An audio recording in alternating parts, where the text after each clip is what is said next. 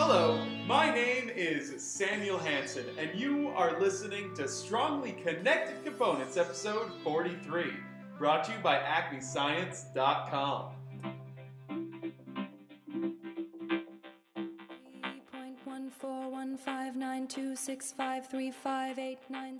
My guest on today's episode is the journalist and author Alex Bellos. His most recent book, Here's Looking at Euclid, is a journey around the world of mathematics as well as a literal journey around the world. We discuss why he used that method to talk about math. Here we go.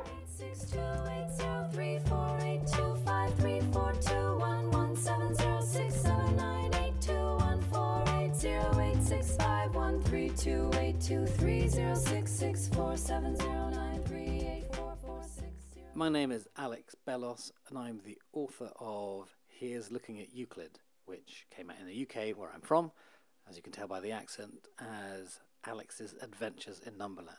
Okay. Uh, so I want to thank you very much for uh, joining me, and also I want to say I did finally get around to reading your book, which I hadn't last time we met, right. and it was fantastic. Oh, thank you. I just gave it to my father uh, Oh, to read actually, because he's a former math teacher. Oh, wow, okay. Great.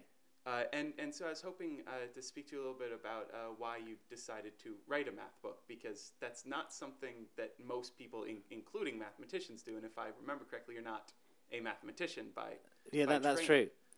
Um, I was always good at maths at school. It was my best subject by far. And it was a subject that I went to study at university. And I went to university when I was 17, basically because I was I did all the maths exam early. But I was always interested in writing in journalism. So I had these two bits of my personality, which definitely in this country we call them like the two cultures, the sciences and the arts. And I had one foot in both uh, camps. And at university, yes, I was doing my maths or maths and philosophy degree, but I was also spending lots of time doing journalism. I ended up editing the university newspaper.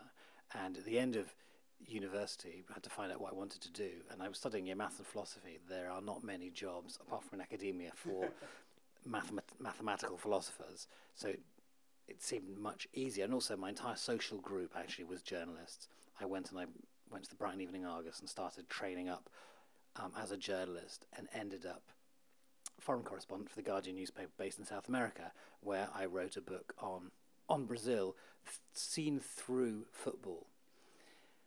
I then came back to London, not really knowing what I wanted to do, and then I thought, well, I'd like to write another book, but what can I write a book about? And then I had the idea, well, why don't I revisit my kind of first love, my first passion, but bring to it the skills that I'd learnt um, as a journalist? So I thought, well, that sounds like quite a fun thing to do. So I wrote the proposal, got the deal to do it. And what I loved about writing my book was using the journalistic approach, which I think is an approach which, because of my kind of unique circumstances, was quite unusual, or is quite unusual in the mathematical literature that there is. Because most math books tend to be written by mathematicians who, by dint of being mathematicians, have spent their careers doing maths, not going around the world, you know, interviewing Amazonian Indians and beauty queens and what you know, like I used to do. So I spent um, the best part of a year going around the world, interviewing it, people whose lives somehow linked to maths, and this was exciting to me as a journalist because what I love doing is is traveling and meeting people and getting stories from people, and also it was a way to rediscover um, the maths that, that, I learned before, and a lot of it had stayed really clear in my mind, um, especially the, the mathematical philosophy, things like sort of Cantor and, and Russell and stuff like that. So it was it was brilliant going back to it, knowing that I didn't need to pass any exams, knowing that I could just choose the bits that were interesting, and also using my skills as a writer, because when at university, writing essays is always very painful. And also, mathematicians, you never have to write essays, or even doing proofs. Sometimes it, it, it's quite difficult. But proofs is essentially a narrative, and it was quite nice, actually having twenty years' experience in writing narrative, to apply that to something which I felt passionately about. No, I, I can I can understand all of that. Uh, I I also happen to like the idea of traveling around talking to people. As, yes, as, good job.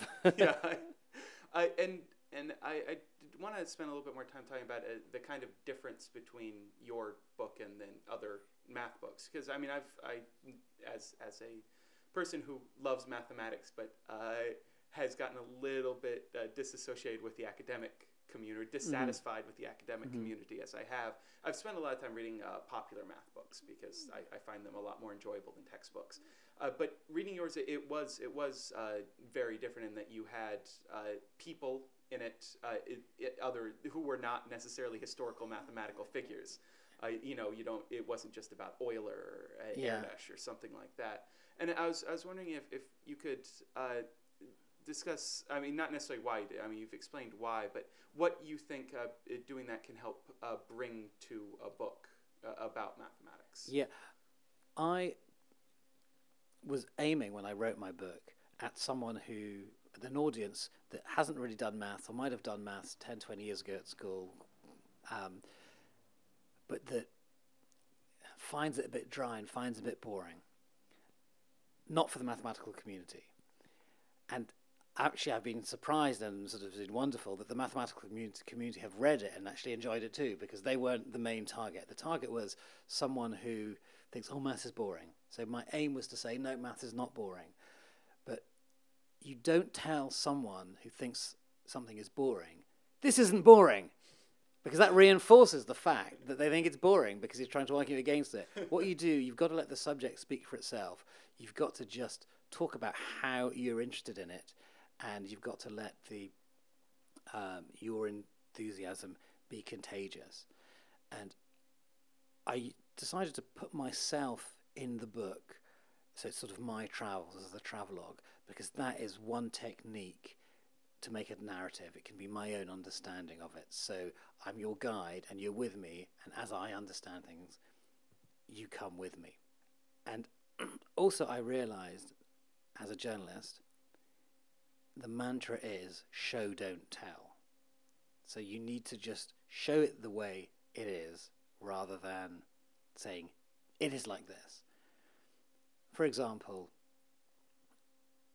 you don't want to say India, which is a poor country, you can say, as I walked up the rickety steps into the temple, I've not told you that it's a poor country, I've showed something, you know, I've shown something. So that that's basically just yeah. show and tell. And what I realize would be great is rather than me telling you the maths, have someone interesting tell you the math in an interesting way. So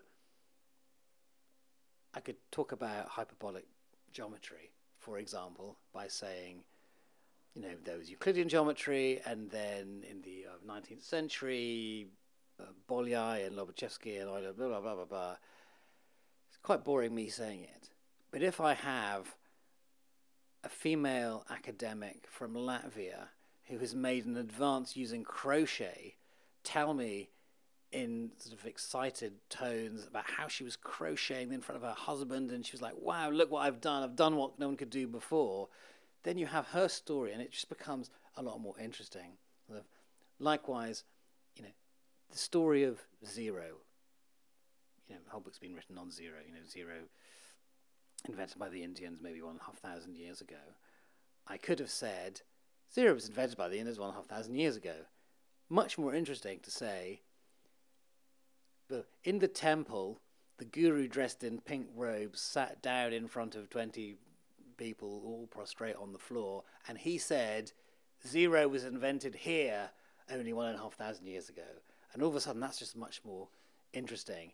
And yes, I am sugarcoating the pill. I'm trying to go slowly and give all these other things that people can grab hold of before I get to the uh, complicated, the bit that's a bit more conceptual, a bit more complicated. And I guess the trick, and I'm not sure I succeeded in all cases, is to go slow enough to take the non-mathematician, but to include enough color that's entertaining for the person who knows where you're going to actually want to stick with you. And that's that's the trick because usually you either go too slow that people who know anything about maths, who turns out are, my main readers now, um, think, ah, this is so slow. I've read this in other books, or you go too fast, where the lay reader, the general reader, just says, "Ah, this guy. Who does he think I am? Does he think I've got a degree in math?" So that's that was how I approached that problem. It was to bring in as much extraneous that, on the one hand, slowed things down so you weren't being bombarded by conceptual ideas, but also made it entertaining for people who knew what was coming. You know, Yeah. proper maths people. Uh, so, and I mean, talking about putting in this color and uh, use, using uh, a, a more narrative structure such as your travels. Uh, and I happen to agree that there are actually a lot of very interesting stories in the mathematical world as long as you can, f- as long as you frame them kind Yeah, of in, in the right. Uh, wait, do, do you think that uh, if enough people uh, try to do, say, what you you have been doing, uh, we could start getting more people, say, interested in telling these stories, say, other journalists, and maybe uh, up the level of, of mathematical journalistic coverage because they can start to realize that there's actually stories here to tell? I think that the problem that you have with maths terms of the journalistic edge is that anything that was done beyond about 1650 is far too difficult for 98% of the population. So you don't really get news in maths the way that you get news in all the other sciences because any development that you're going to get is too complicated to explain or even for me to understand. But what I think you c- can get is interesting new ways to tell the same basic stories.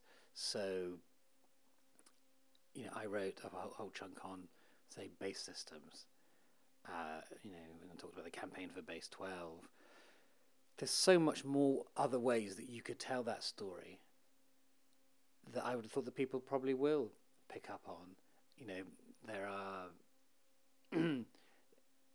something I didn't go into at all, say hexadecimal, which is loads of computers, you know, base of, of, of computing. Most people don't know that. You could, the maths is as old as the hills. Well, it's as old as there are numbers, really, base systems.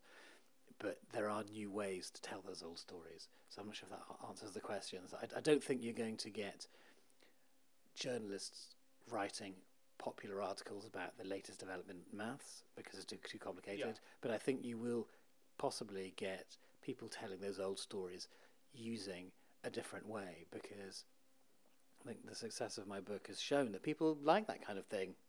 You know, people are afraid of maths when they think it's school math, but actually, people love puzzles and games, and maths is really puzzles and games. And maths is actually more than puzzles and games. Maths is dealing with sort of philosophical issues. You know, what is infinity? Is infinity a mathematical problem, or is it a spiritual prob- a problem, or a religious problem, or a philosophical problem? You have the idea of, well, what are numbers anyway? Could we exist without numbers? That's a social problem. You know, lots of things that touch on maths that can be brought out in a way that people who say they don't like maths will be really interested in. No, no. I think so. Yeah. I mean, I'm preaching to the converted here, but that's, what, that's, what, that's what I think. Yeah, that's that's that's true. Uh, and and while uh, this is a bit of a leading question because I uh, happen to know the answer to it Yeah. already, but uh, can people who uh, were fans of your previous book expect uh, another one? Yeah, well, I'm writing the next one at the moment, which is going to be more maths in the same sort of in the same way, the same genre. So I have been around the world, well, not, not around the world. I've been to Hungary and Germany and America so far, and I'm writing up those interviews. And the book will you'll be able to read the book if you haven't read the first book. So it's not a sequel, but it is in the same style. You know, and, and the bits of maths that I'll be talking about are the maths, are simple maths that didn't get in the first book, which, if you know anything about maths, is kind of the, some quite major areas I didn't cover. For example, trigonometry. absolutely nothing. I don't mention the word sine in the entire book. So that has been corrected. Um, I'm going to try to get up to calculus, but I wonder even if calculus is not too complicated for the general reader. I hope it is, isn't, and I think there are certain things that, with good images, you can explain. But you know, I haven't got to that bit yet. But Yeah. I'm, I'm, I'm hoping to kind of cover trigonometry, calculus, that kind of slightly more applied, what I would call applied maths, than the very pure stuff, which was what I was most interested in at school anyway. So yeah, I mean that, and the idea is I finish this book by next summer, and it comes out in 2013. Okay, well, all, all I hope so. listeners have have something to uh, to look forward to, and, and until then, they should just reread your first one over and over and over again. Yeah, well, try the one I wrote on Brazil. Yeah. Oh, yes. if you if you if you, if you can't get enough of my writing. Okay. Uh, well, thank you very much.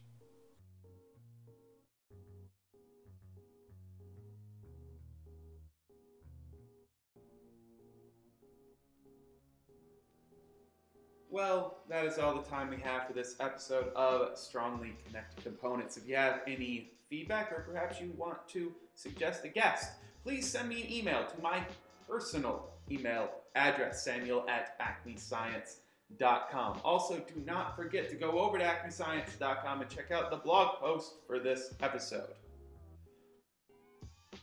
And while you're at it, why don't you click on the little link and buy Alex's book? Can't hurt, you might even learn something. The music from this episode is the Baha'i song by Hard and Firm at the beginning, and the music I'm talking over right now is by SP12. You can find them over at opsound.org.